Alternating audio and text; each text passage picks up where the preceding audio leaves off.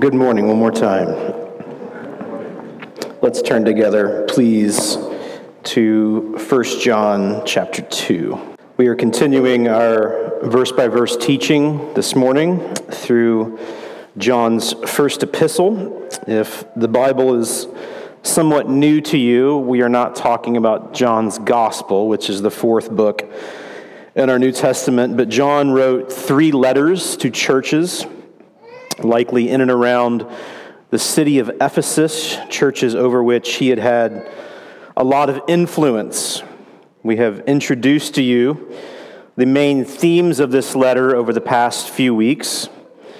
The first and primary theme is that John was concerned that people in these churches were going to be influenced by people outside of the churches to have wrong views of the Lord Jesus Christ that he was both fully God and perhaps most specifically here in this cultural context, that he was fully man. He was a real human who really took on human flesh and came down to be our substitute, taking our sin and offering us his righteousness. That's the primary thing that John wants to rehearse in front of these Christians to make sure that they hold fast to that.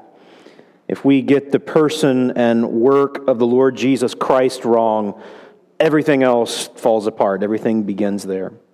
In fact, in so many ways, that's really the primary theme of the scriptures that God has come in the person of Christ. The Father sent the Son, the second person of the Trinity, to come down and bear our sins and offer us reconciliation to the Father. This is the primary theme of the Bible. There are other themes, of course, in the scriptures, including this letter, sub themes, so to speak. The two that seem to show up most prevalently here in this letter are number one, if we get the person and work of the Lord Jesus Christ wrong, that he is both Savior and Master, then I can really set my own course. I, I can chart my own course. I can do whatever I want. If he's not really fully God and really fully man, if he did not come on behalf of the Father to speak the words of the Father and to reconcile us to God, to renew us to worship, and just parenthetically, let us pause there for a moment. There is a design to the salvation that Jesus offers us a design to his redemptive work. There was a purpose.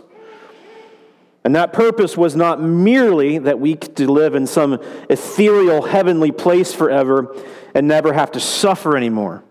Now, now that's partially true. We won't dig into all that today, but, but that's off. It, it doesn't capture the entirety of the purpose of salvation. The reason that God sent his Son to this earth to reconcile us to himself is to renew us to worship, to restore in us his image, that we might glorify him and enjoy him forever. And this is why the church exists. The church exists to remind us of the truth of the gospel of the Lord Jesus and to point us to his glory and to his goodness, so that for a lifetime we will pursue renewal. We will grow in worship. The reason that Jesus came to this world is to renew us to worship the one true God. But it makes sense that if you get the person and work of Jesus Christ wrong, you're going to get obedience wrong. You're going to get worship wrong. And inevitably, you will worship other things, not the least of which is yourself.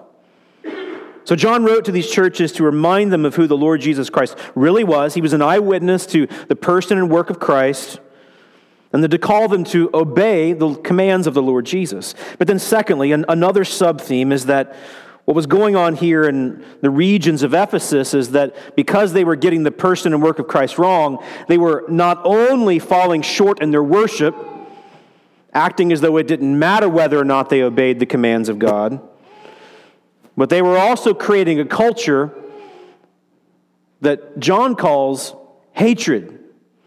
Now, John tended to be pretty black and white. He tended to take themes and place them over against one another in juxtaposition light and darkness, obedience and disobedience, love and hatred. And at the very least, we can say this. These people in and around Ephesus who were not holding fast to the person and work of Christ, that he was fully God and fully man and had come to reconcile us to God, were not only failing to live up to God's commands and worship him, to recognize the design of the redemption of Jesus, but they were also failing to love one another. We can say that at least. They were, they were failing to love one another. And here in the section that we'll read together in just a moment, John likens it to people living in the darkness, stumbling around, and perhaps, by implication, knocking into each other along the way. So, just to be really clear, if we understand that Jesus really is the God man that came down to this earth in human flesh to reconcile us to God, we will both hold fast to the truth that He has come to renew us as image bearers to worship the one true God, and we will recognize that we have been renewed to the very life of the Godhead Father, Son, and Spirit, Holy Trinity, and therefore renewed with the capacity and desire to love. In Ephesus and its environs, all of this was beginning to fall apart. And John wanted to write to these faithful churches and call them to hold fast to the Lord Jesus, to understand that they had been rescued to worship and they had been redeemed to love. With that in mind, let's read together 1 John chapter 2 verses 7 to 11. I'll read aloud while you follow along. This is the word of God. Beloved, I am writing you no new commandment, but an old commandment that you had from the beginning. The old commandment is the word that you have heard. At the same time, it is a new commandment that I'm writing to you, which is true in him and in you, because the darkness is passing away and the true light is already shining. Whoever says he is in the light and hates his brother is still in darkness. Whoever loves his brother abides in the light, and in him there is no cause for stumbling. But whoever hates his brother is in the darkness, and walks in the darkness, and does not know where he is going, because the darkness has blinded his eyes. And may God bless to us the reading of his word. So today we're going to discuss what John discussed, and that is this topic of light and how it relates to love. The first way that we can look at this text is with this simple thought the realm of darkness, that's the idea of like kingdom, the realm of darkness is characterized by self interest that damages and divides. How many of you, and I mean this to be interactive, and it might be hard for you to raise your hand to the question I'm getting ready to ask. How many of you have been through a major church controversy? Sometimes we call them church splits. How many of you have been through something like that before? Stick your hands up high so I can see them. Look around. Keep your hands up in the air. Look around. That, that's probably more than half of us. You can put your hands down.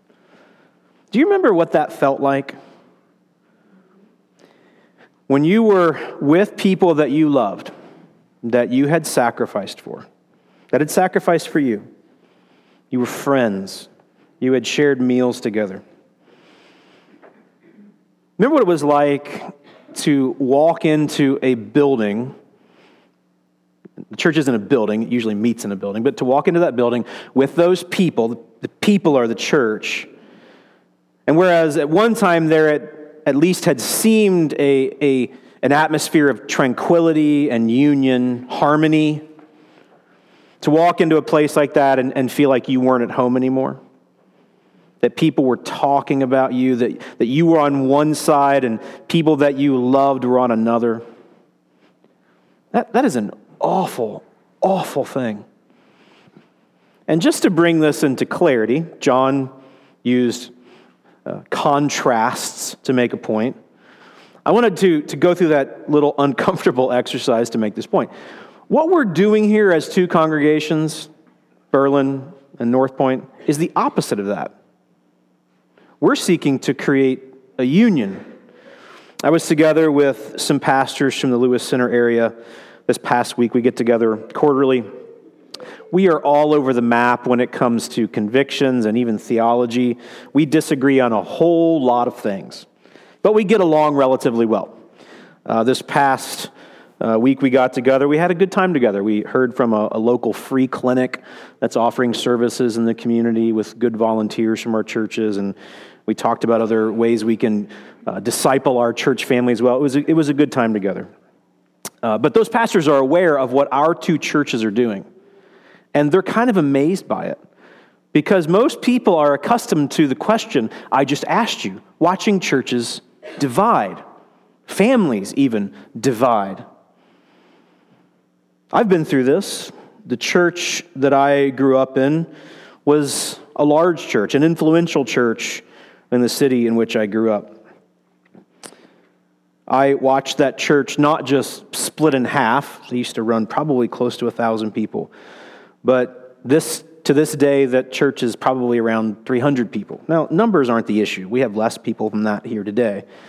But when you watch more than half of a congregation leave, because what happened there is they divided over theology and they divided over practice, and the people who were in the middle of it left each other, but then everybody else got skittish all around them and they took off too. And to watch that, that church really just kind of fall apart, it was tragic. Relationships that, that were broken during that event, some of which have never been healed, were poignant and real and, and and tore people's hearts apart. John recognized here in the environs of Ephesus when bad theology was being taught and bad practices were arising that these churches needed to hold fast to what they knew to be true. The Lord Jesus Christ had taken on flesh and had come down to reconcile humanity, that they might worship God anew and love each other as God had loved them. When it really comes down to it, my friends, church life is not that complex. Now, don't misunderstand difficulty with complexity. Living together in proximity with other sinners, and all of you are under that category. Living in proximity with other sinners means that it's going to be difficult, right? But that doesn't mean it's necessarily complex. Think about what John is saying very simply in this letter. Embrace the Lord Jesus Christ who took on flesh to reconcile you. Obey his commands and love each other. That's not that complex, but it's wicked hard, right? The realm of darkness is characterized by self interest that damages and divides. Let's look together, if you don't mind, in Genesis chapters 3 and 4.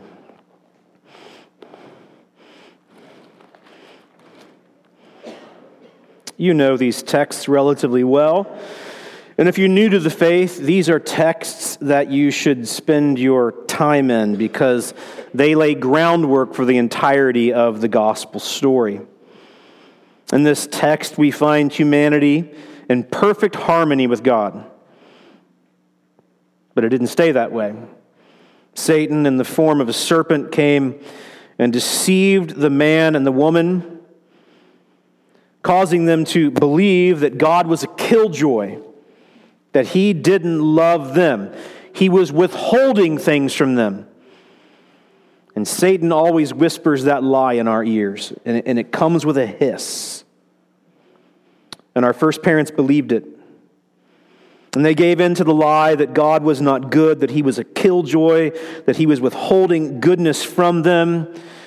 They ate of the tree of the knowledge of good and evil, and they fell from grace.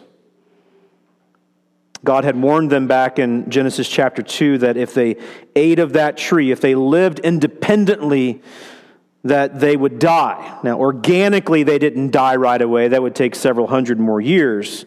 People lived a long time back then. But spiritually, they died. They fell away from their harmony and union with God. You notice this in verse 8 of Genesis chapter 3. When they, Adam and Eve, heard the sound of the Lord God walking in the garden in the cool of the day, and the man and his wife hid themselves from the presence of the Lord God among the trees of the garden. Why did they do this? They had never done this before. They welcomed him into their presence because he welcomed them into his. But they immediately knew because of their sin that separation had come, the essence of death. God goes on to warn them later in this text that they will struggle now in their marriage. And you see this because in chapter 4, the family unit begins to fall apart. You know this story probably pretty well. Cain and Abel, the offspring of Adam and Eve, bring sacrifices to God. Abel's sacrifice is accepted, not necessarily because it was an animal sacrifice, and not necessarily because Cain brought the sacrifice of vegetables. Cain was a farmer of the ground. He brought the thing that he attended to. The notion in this text is that Cain didn't bring his best. He brought scraps and leftovers. It was like an afterthought. And God didn't accept that sacrifice. But he accepted Abel's sacrifice because Abel gave his best. You notice in verse 4 of Genesis 4, Abel brought the firstborn of his flock and of their fat portions. He gave his best to God. God accepted this.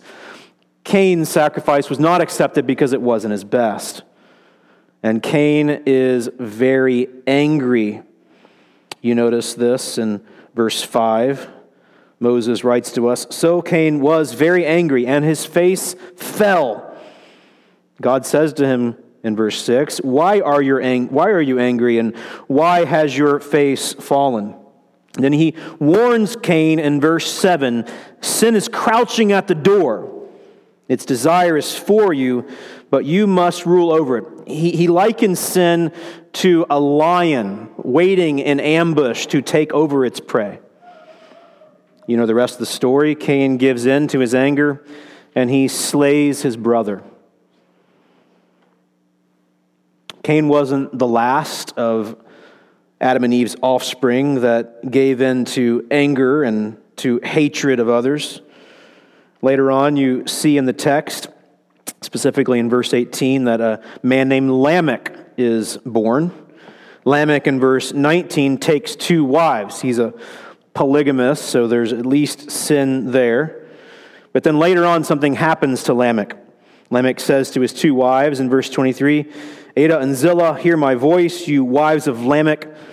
By the way, I, guys, I don't uh, encourage you to talk to your wives that way. This is not a text that encourages good husband and wife communication. So he, he's probably a bully. We see that from the way he speaks to his wives. Adah and Zillah, hear my voice. You wives of Lamech, listen to what I say.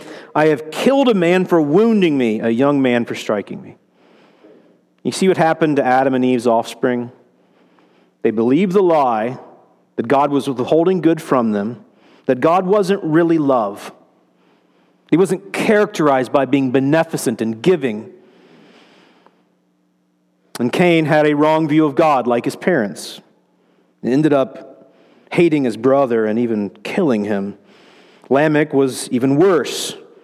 Verse 24, Lamech says, If Cain's revenge is sevenfold, then Lamech's is seventy-sevenfold. Lamech was incredibly self righteous. And it doesn't take very long to get to Genesis chapter 6. Moses says, When man began to multiply on the face of the land, and daughters were born to them. And then in verse 5, the Lord saw that the wickedness of man was great in the earth.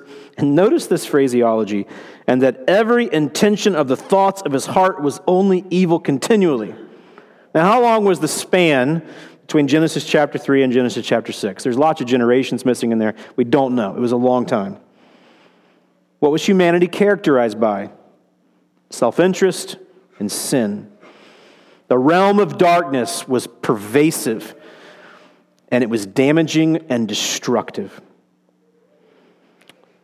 Satan had initiated all this because Satan was evil. Satan is pure evil, completely diabolical. We see this in our culture today, right?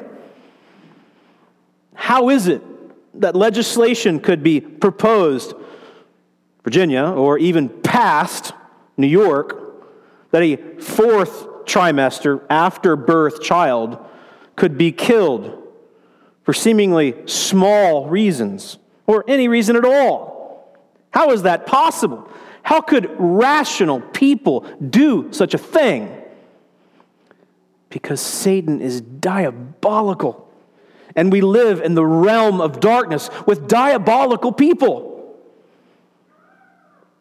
Do not underestimate how evil our opponent is. In 1 Peter 5 8, the apostle tells us, Be sober minded, be watchful. Your adversary, the devil, prowls around like a roaring lion, seeking someone to devour, like we saw God warning Cain, this lion waiting in ambush, seeking to destroy its prey. And this is why, back in 1 John chapter 2, John warns like he does. The realm of darkness is real, and it is characterized by self interest that damages and divides. John saw this. And because they had the wrong opinion, their opponents outside of the churches had the wrong opinion of the Lord Jesus Christ, the God man who had come to rescue us, they had developed the notion that they could live however they wanted. And when people live however they want, they will hurt each other. You notice this in Romans chapter 1. When God makes himself plain, and humanity recognizes there is one true God to whom they owe their worship. What has humanity generally done over human history? They have sought to suppress that truth.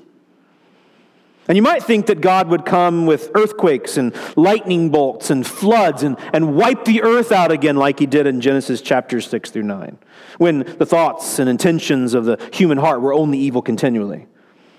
But you know what God mostly has done? He's just left humanity to themselves. And you know what happens when humanity is left to itself? It will implode.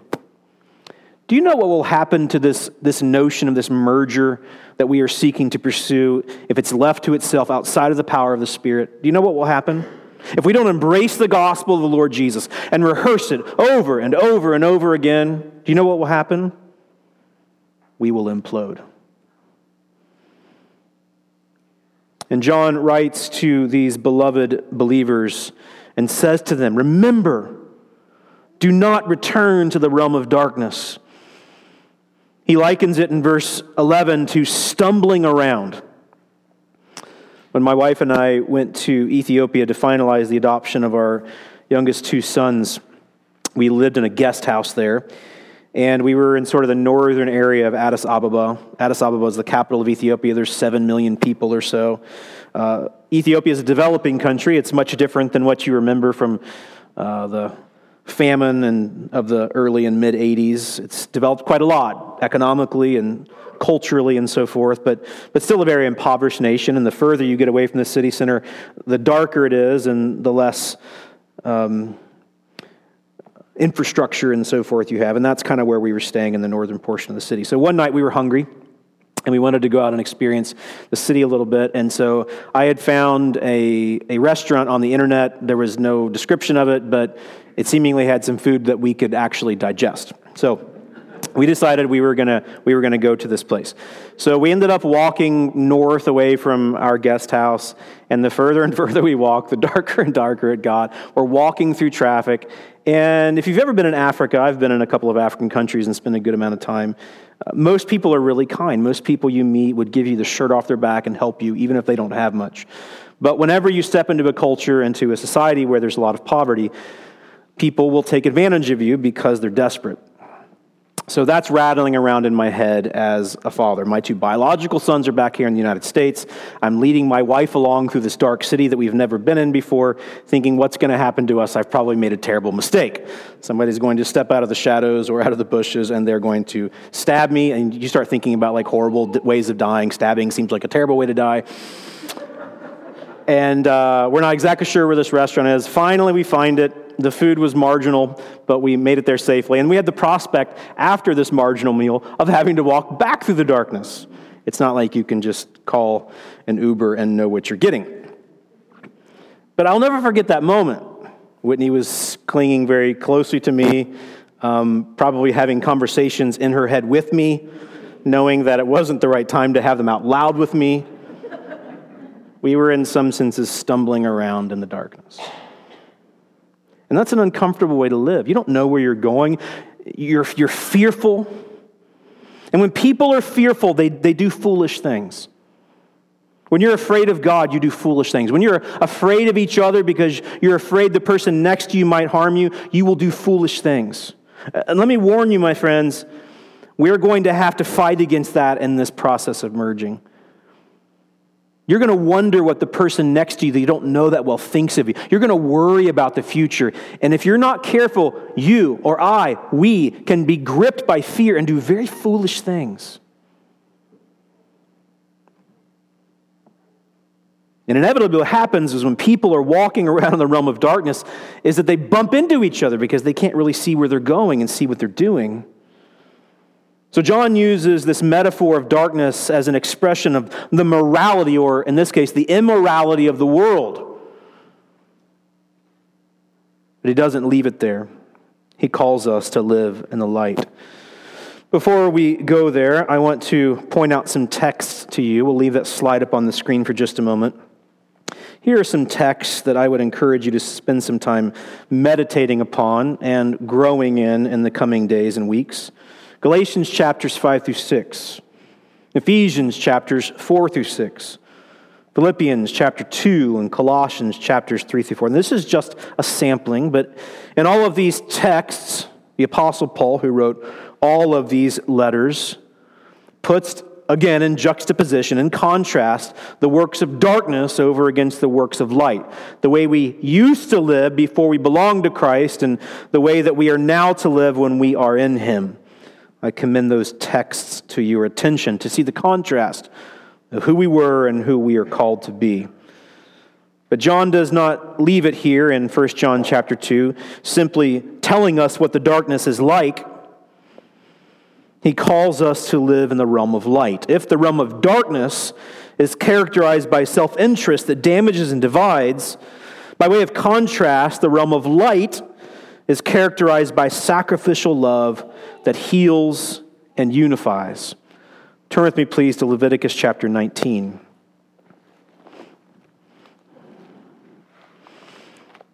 In this third book of the Old Testament, the third book of the Pentateuch, we will find that the call to love is not purely a new call. This is not something that Jesus invented. Look with me in Leviticus chapter 19 beginning in verse 9. When you reap the harvest of your land, you shall not reap your field right up to its edge. Neither shall you gather the gleanings after your harvest, and you shall not strip your vineyard bare, neither shall you gather the fallen grapes of your vineyard. You shall leave them for the poor and for the sojourner.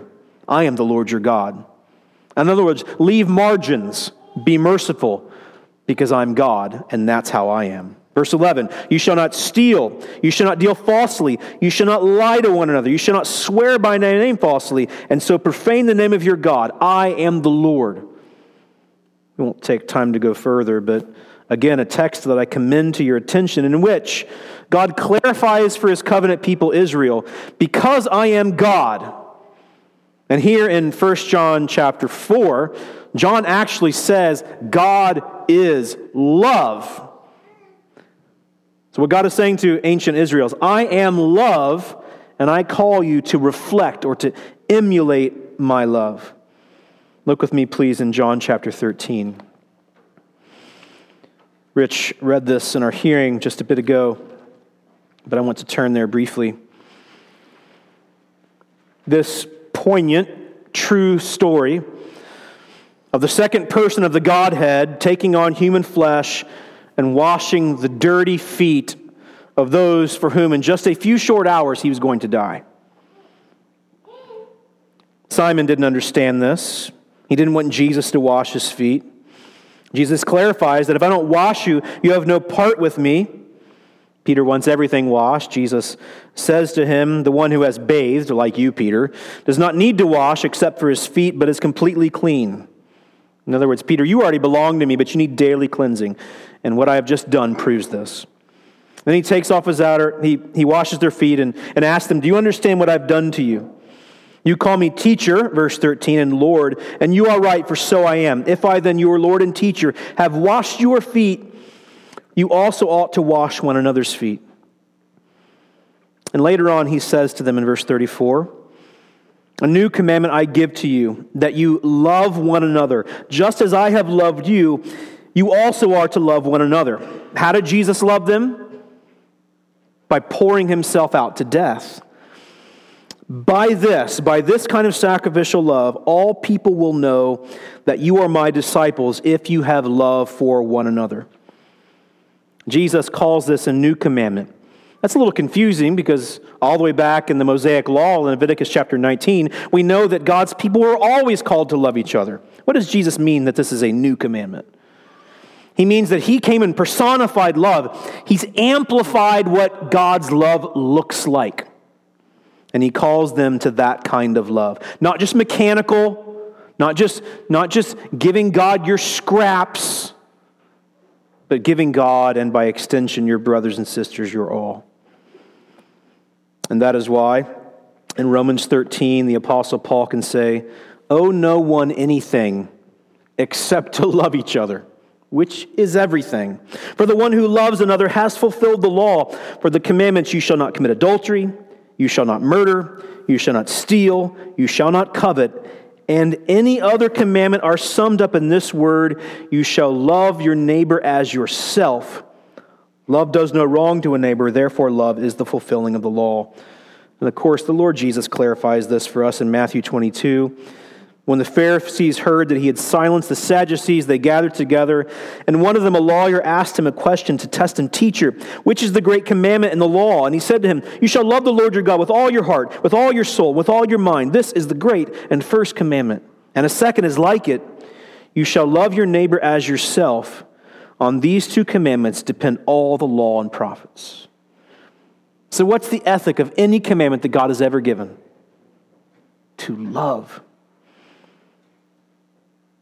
I'm going to put the list back in front of you from Galatians and Ephesians and Philippians and Colossians. Turn with me, please, to Galatians chapter 5. Again, not only do these texts point us away from what we used to be, they point us to how we should be.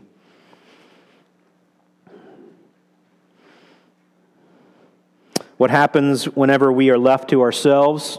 We will implode. How do we push back against this? How do we push back against Galatians 5:19? The works of the flesh, sexual immorality, impurity, sensuality. Those seem really bad, things that really bad people do. But notice verse 20, idolatry. Who in here today is not an idolater, worshiping things other than God? Then he goes to sorcery. I hope none of you are sorcerers. But then he talks about enmity and strife and jealousy and fits of anger and rivalries and dissensions and divisions things that all of us have been and will again be complicit in. How do we turn back from this according to, to Paul? By walking in the Spirit. And, and what kind of fruit does the Spirit produce? Verse 22 love, joy, peace, patience, kindness, goodness, gentleness, self control. And notice the end of verse 23 against such things there is no law. We are free in Christ, but we are freed to love. And so, my brothers and sisters, the realm of darkness is characterized by self interest that damages and divides. And John knew this. And he wrote to these churches to hold fast to Jesus and remember how Jesus had loved. Jesus laid down his life, set aside his rights for the good of another. How will this merger work? If we are willing to set aside our rights and to live sacrificially. I watch you doing this. I see you living in the light. So let me be specific. I watch Rich, Hartzell live in the light when he comes to my son's cross country meets that he had barely met a couple of weeks before. You know what that communicated to my family a couple of months into this merger process when I barely knew that guy? It communicated to my family that even my children were noticed. Do you know how much that made my family feel loved? I have watched you do this in other specific ways. One of the, my most favorite things that has happened over the past several months as our church families have come together is that Marty and Lindsay Gray, their little daughter Piper, who is 10, has become pen pals with Hope Negley. I love that. And Wednesday night, after our small group, uh, Piper, as she often does, comes up and will talk to me about what's going on in her life. She's so sweet.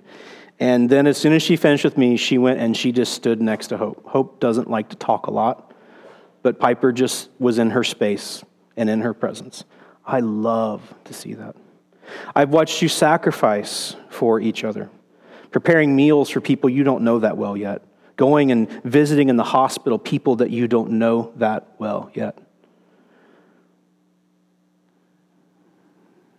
And the examples abound on and on.